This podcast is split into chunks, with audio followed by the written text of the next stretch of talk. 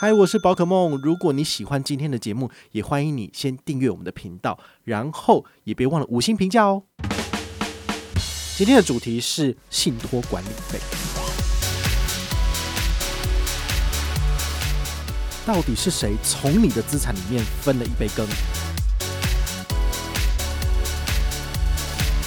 嗨，我是宝可梦，欢迎回到宝可梦卡好。我们上周好像有一集节目是跟大家聊这个永丰银行的 share shares，然后它里面呢有提到一个数字啊，叫做信托管理费百分之零点二。好，所以后来呢，我们在这个大户 Telegram 群组里面，大家在聊天哦，就是聊到这个数字，说，诶，到底有没有差？因为呃，这个信托管理费，大部分的银行都是在你卖出你的产、你的标的，然后再赎回去你的账上的时候，他会跟你收取的这个数字。那这个数字看起来好像没有非常的大，好，没有关系，就让他拿。但事实上呢，今天听完这一集节目之后，你可能会有一百八十度的态度转变哦。为什么呢？我们今天就来跟你聊聊银行的信托管理费。那到底什么是信托管理费呢？好，通常你只要从银行的通路去购买金融商品，它就会收取费用，这有点类似叫什么过路费，你懂吗？你跟银行买基金产品。然后甚至是我们讲的美股的产品，只要是银行通路购买，他都会跟你收取这笔费用。为什么呢？因为他提供服务给你，然后呢，他帮你保管这个资产。当你要拿走的时候，他就会从中就是分一杯羹。好，就好像之前讲过的，一块超大的金蛋糕，哈，这是你的资产。银行只要过手，他就跟你销个零点几、零点几。好，不要觉得这个数字小小的，一万块的百分之零点二，好像才二十块，没什么。但是如果是一亿呢？哦，那就是几百万 哦，这差很多哈、哦。所以呢，开银行是绝对是稳赚不赔的。如果我开银行的话，我也要来卖基金哦，真的非常的好赚。好，所以呢，信托管理费大家应该有一个基础的概念哈。买基金，好，我们都知道哈，其实基金有很多通路可以买。之前有介绍过巨亨买基金，或者是这个先锋基金，好，就是中租他们也有在推出这个基金购买的平台。那在这些平台购买呢，就不会被银行收取所谓的信托管理费。那这是大家要特别注意。但如果你是在银行通路进行购买，包括就是呃在 Richard 这个 APP 里面，好，你可以进行购买基金、购买美股，这都是会被收取信托手续费的。那永丰大户也一样哈，你在永丰大户的 APP 里面购买这个基金产品，或者是购买这个信托产品，像美股的部分，也都是会收取的哦。那这个收取的金额，哈，多寡的话，就是依各家银行的属性而定，哈。那简单来分享一下这个基金的信托管理哈，它的收费集聚有三种不同的类别。第一个跟你分享的是，像外商银行，它在收取这个手续费跟管理费的时候，都会非常非常的不手软。好，包括这个花旗银行也是哦，它即将退出台湾了。我印象中，我大概十年前吧，好，十年前上台北工作的时候，我有去花旗银行开户。我那个时候呢。讲的那个呃开户的理由就是，诶，我要做投资理财，那我要买基金，那我要开户这样子。然后他们后来当然就是让我开了啊，毕竟地缘关系，我公司旁边就有一家花旗这样子。好，那开户就很繁琐，就是一个小时的时间，大概签了一百个名吧，然后很夸张。好，那等于是这个花旗领事馆，反正他现在都要退出台湾了，没差。那拿到了这个账户之后呢，马上就有李专打电话给我，就我说，诶，赖先生，你不是要买这个基金产品吗？那我这边有几档。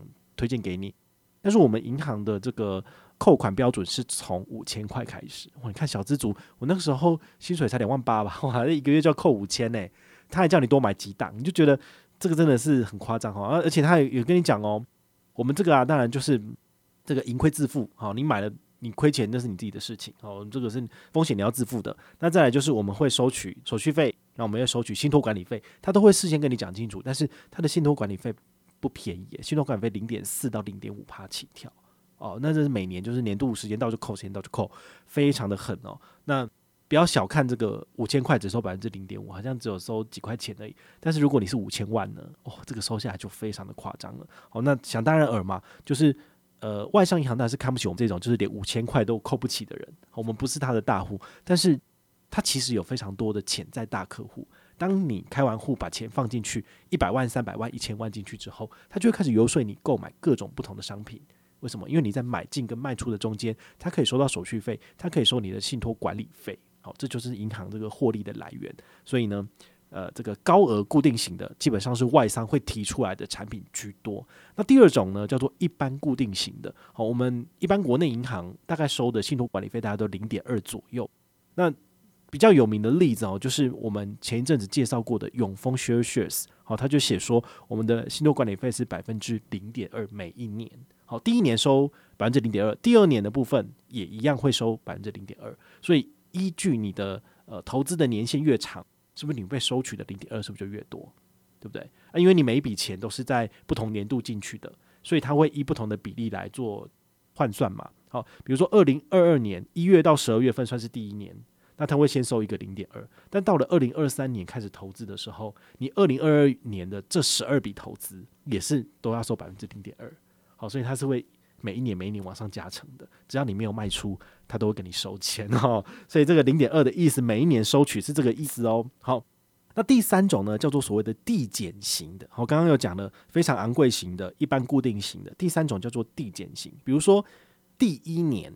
好，他收百分之零点二，就是如果你第一年之内你就赎回了，那如果你放了两年，两年之内的这个商品，他就只跟你收百分之零点一。那如果你是超过三年以上，哦，那他就不跟你收钱了，这就是递减性。一，那个你的交易年限好越长的部分，他就跟你收的钱越少。好，那他这个目的当然是希望你把资金留在他们银行里面，而不是抽抽走嘛。哦，所以用这种方式的确也可以让你节省一点成本。就是对于消费者来讲，那简单的例子就是什么？台新 Richard 的美股投资其实就是这样子哦。如果你比如说你在二零二二年一月份下单一笔，好，买了 Apple，然后一股，好，那花了一百多美金，好，没有问题。那你在二零二五年一月才出清，这样是不是有三年了？所以这三年之内你都没有动它的情况之下，你在三年一过的第一个月你把它卖掉，你就不会被收所谓的信托管理费。好，所以是这个意思。但是如果你在这三年的任何一个时间点卖，就会依你的那个年限走到第几年来收取百分之零点二或零点一的数字。那另外一个蛮有趣的哈，因为我今天在找相关资料，我看到中信自动购啊，你有没有听过这个自动购这个产品呢？因为其实它不是那么的好，好，所以我没有特别的就是做一期节目跟大家介绍。但它基本上就是在中国信托的银行，然后来进行基金或者是相关的商品投资的一个产品名称。你上面可以买基金，也可以买这个股票之类的。好，那它的自动购的基金，它的收费是怎么样？就是你的交易金额，好，在一定数字以内，比如说，呃，在十万台币以内，它跟你收的是百分之零点九九的信托管理费。那如果你是在十万到五十万之间，它可能跟你收百分之零点六九。那如果你是投资一百万以上，为零点五九。好，这是举例的，就是它有三个集聚的部分。你想想看，你投资一百万。他还要跟你收接近百分之零点六的信托手续费，哦，真的是很贵哦。好，你自己想一下哦，他们可以把这个商品当做是一个折扣给你，但事实上他收的都是都是昂贵的了哈。就是说拉高底价，原本一百万哦，就是卖你三百万，好，然后打个六折，三六十八，他还是赚八十啊，你懂吗？这就是所谓的黑心房仲，都是用这招了哈。对，你们想想看，银行也是玩这一招啊。所以呢，我们了解了信托管理费的收费级距有百分之零点五、百分之零点二，甚至有一级距递减的哦，你就知道，其实你在购买银行商品的时候，一定要特别的去注意这些数字。那这些数字到底有没有什么明确的影响？我现在要来做的一件事情呢，就是算给你听，好，非常的惊人啊！我自己算完之后，好，就是这个数字。那我们都知道，哈，我们用的是永丰的 Share Shares 来做这个分析。现在它这个产品，它是主打说，诶，小资族也可以买美股，所以你每个月扣一千，扣一千，扣一千，是不是还蛮好的？哦，就是成本很低，百分之零点三的手续费率，所以一千块只收三块钱手续费嘛，哦，这没什么。但是它的信托管理费其实是非常惊人的一个数字，哈，这个数学怎么样？算给你听。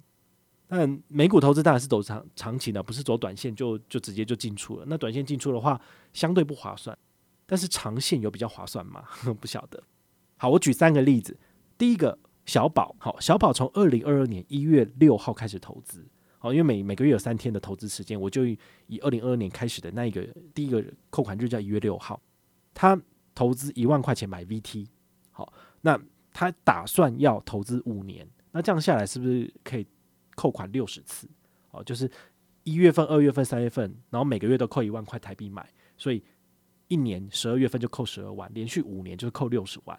好，那等到他第五年结束之后，他第六年的第一个月，他决定要先把他的本金拿回来，所以我们就卖出这个六十万的本金好了，那你知道这中间的信托管理费会怎么收取吗？你知道吗？二零二一年的一月六号，这是第一笔，它距离信托管理费已经过了五年了，所以它这一笔钱它要乘以五，所以就是一万乘以百分之零点二，再乘以五这个数字，所以它就会被收走多少？一百块钱。然后呢，第二笔也是一样，好，所以第一年的第一笔到第十二笔都是算是已经五年了，好，所以它要乘以五。那从第二年二零二三年开始的一月份到第十二月份，他收的是四年的信托管理费，对不对？五四三二一嘛，这样讲是不是合理的？所以呢，我拉了一个 Excel 表格，我真的这样拉，因为我发觉我不能够用直观的说全部的都乘以五啊，不行。好，我用这种一依序，然后来把大家的这个每一个数字、每一天的数字加总起来呢，我算出来的数字是，他如果把六十万撤回来，他会被收取的是三千六百元的信托管理费。哇，你觉得这个数字看起来很多吗？你知道吗？他原本讲说，我们的信托管理费就是收你总资产的百分之零点二，但是他用这个数字之后呢，你三千六除以六十万，算出来的数字是多少？是零点六趴。你有没有发现，你的内部的成本费用由原本你以为的零点二变成百分之零点六？那你买进是不是零点三？所以加起来是多少？你的总成本是百分之零点九啊！啊，这个数字有点惊人哈。那我们再举第二个例子。小可哈，宝可梦哈，小宝、小可、小梦，小可他决定每一个月投资三万块钱，他的投资年限一样，他是买 VT 哦，他买了十年，所以每一个月都扣三万块钱。第一年扣多少？三万乘以十二多少？三十六万。那十年扣多少？三百六十万。他在十年之后，第十一年的第一个月，他决定先得把本金拿回来，所以他赎回了三百六十万元。这三百六十万元会被收取多少的？这个信托管理费呢，一样哈，就是你第一笔投资呢，好是百分之零点二，但是要再乘以十年，乘以十这个数字，所以等于是你第一年的这十二笔三万块钱都要被乘上百分之零点二乘以十，所以就是两趴。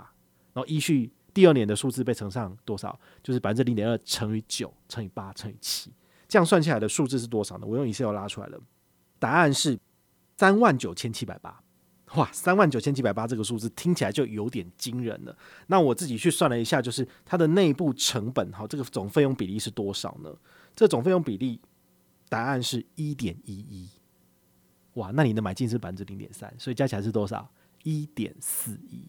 哦，你就知道了吧？其实没有想象中的那么的，就是那么的友善。好，那第三个数字呢？我相信应该也是。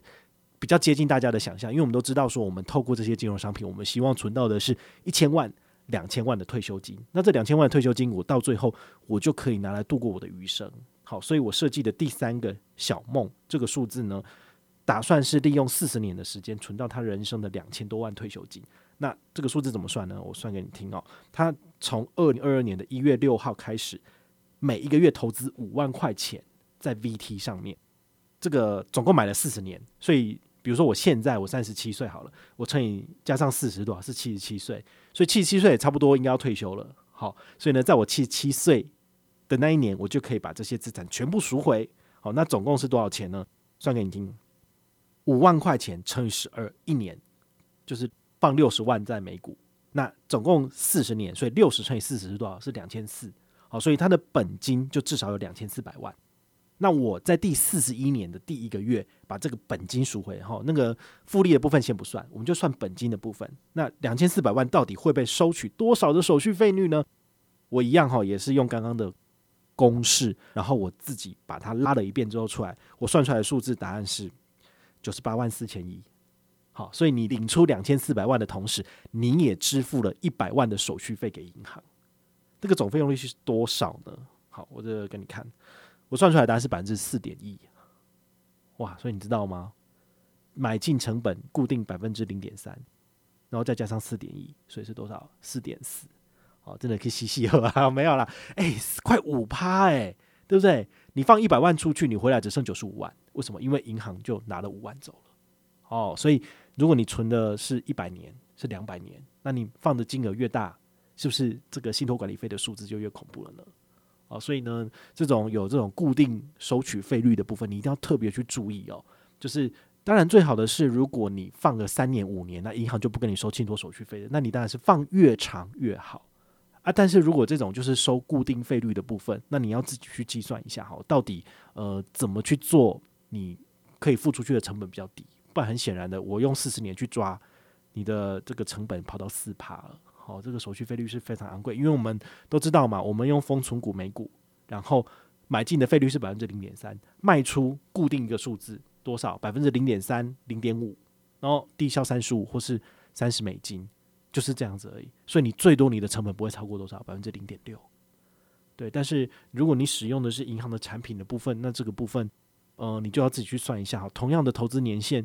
你会被银行刮走的小金屑反而是更多的。好，我们来讲结论哦。结论就是，金融机构其实就是你的金蛋糕上面的扒手，你知道吧？好，诶，你想想看哦，你每个月薪水下来，叫你做劳退提拨六趴，你都不要了。为什么？因为你觉得哇，辛辛苦苦赚的钱，我就算拿去花掉啊。为什么要把它拿到也不知道是怎么操作的黑箱的这个劳退基金？那他到底会不会赚钱也不晓得。那这个钱我再不要，我的六趴我都要留着了。那银行跟你拿四趴五趴，你都觉得很开心吗？好，所以呢，这个你自己的钱只有你自己才会在乎，别人根本不会管你是死活啊。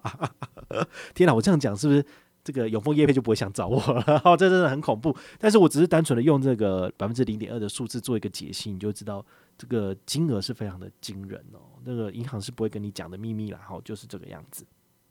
几个思考提醒给你：你在投资的过程里面，费用是越低越好。但到底哪一个产品是费用越低，哪一个产品是金玉其外，用非常多的广告宣传，那你就要自己去看了。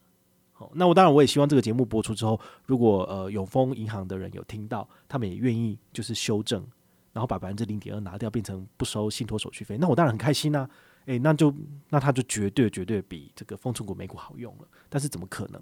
羊毛出在羊身上，银行就是要赚钱呐、开门做生意不赚钱，那是搞屁啊，对不对？好，所以呢，这个百分之零点二呢，不要小看这个数字，这就是银行赚大钱的很重要的一个数字。好，那再来下一个思考哈，就是其实这是有道德冲突跟道德风险的。好，你想想看哦，为什么大家都不喜欢叶配文？因为这些 KOL 或这些网红，他是收了厂商的好处来跟你讲这个产品的好，对不对？那甚至有的东西叫做联盟行销，是他卖的越好，他中间抽佣的比例就越高。那他是不是只会讲这个产品的好话？那对于消费者来讲，如果你是一面盲目的相信这个 KOL 或者是这个网红讲的话，那你买了一个不好的产品，你最后是怎么样？就是你当然会去埋怨这件事情啊。所以为什么大家都不喜欢这个业配的原因，其实就是这样子。哦，所以有些人会比较习惯去做所谓的城市揭露，就是，诶，我是有收业配的，我是有合作的，所以这个东西你们就自己去观察。但我相信大家听了我的节目这么久，你们早就应该要知道这些行销伎俩，然后是不是业配应该听就知道了，好不好？好，这个是大家要去要去知道的。那一样哈，就是这个道德风险、道德冲突这件事情，也是在银行的金融商品上面。如果他的利益不是跟我们消费者是站在同一阵线的，那他绝对是会赚我们的钱的。包括银行去卖这些产品，它就是要靠中间的金流来赚取中间的额外的手续费，好，这是一定的。那只是说，呃，你要去挑选一个手续费率最低的，对你来说是最好的，不是说完全不给他赚。那我也很希望我们台湾的这些金融业者，他能够仿效美国。美国券商是多少？他们基本上都是手续费率已经是零了，在交易的时候，我们现在交易还要跟你讲说二八折、两折就已经很厉害了。为什么没有一个就是费用全免这件事情？如果费用全免这个优惠跑出来的话，我看我相信其他所有券商都要倒了。为什么？因为没有人要用那些有折扣，就是那个折扣费率那么低的那个那个券商嘛。你当然要用的是这个最便宜的折扣。好，所以其实这个是蛮黑的，就是所有的券商他们其实是联合起来，让这个购买的手续费率不要那么的吸引人，你懂吗？好，所以这个是很恐怖的一件事情。但是没办法，我只要讲。这个就被黑，然后就被检举，哈，这已经很烦了，哈。那没办法，银银行信用卡比较没有这些问题，没有道德争议的问题，所以我可以讲。但是只要讲到证券，只要讲到这些手续费攸关利益的部分，哦，其实这是很恐怖的，哦，因为这是他们的命脉，所以这是动不得的，哈。所以我也很希望，就是呃，在将来，好，我们台湾能够仿效美国，尤其是我们这些 ETF 的这些发行商、这些信托业者，他们其实发行的这些东西。很多时候都只是拿了，比如说呃 ESG 热门，或者是什么环保热门，或者是电动车热门的这些相关的主题，来包装成一个 ETF 的商品，然后呢，他卖给你之后呢，他只要有庞大的金流，他中间就可以收零点几趴、零点几趴的手续费。好，这个这个钱是这样赚，其实是非常非常的非常的好赚的。好，所以这种莫名其妙的 ETF 商品、主题式商品我都不碰。为什么？因为我不想要把我的钱就是白白让人家赚走了。所以你只要买这些最正统的全市场指数型的 ETF，我相信你就可以赚取市场的平均报酬，而不需要就是被中间被多抽一手。对，好，这是今天的分享。那如果你有任何的问题或任何的想法，也欢迎你就是到粉丝页私讯我，好，或者是留言，好，或者是抖内都可以。好，我们有看到的话呢，都会在做节目跟大家回报哦。我是宝可梦，我们下回再见，拜拜。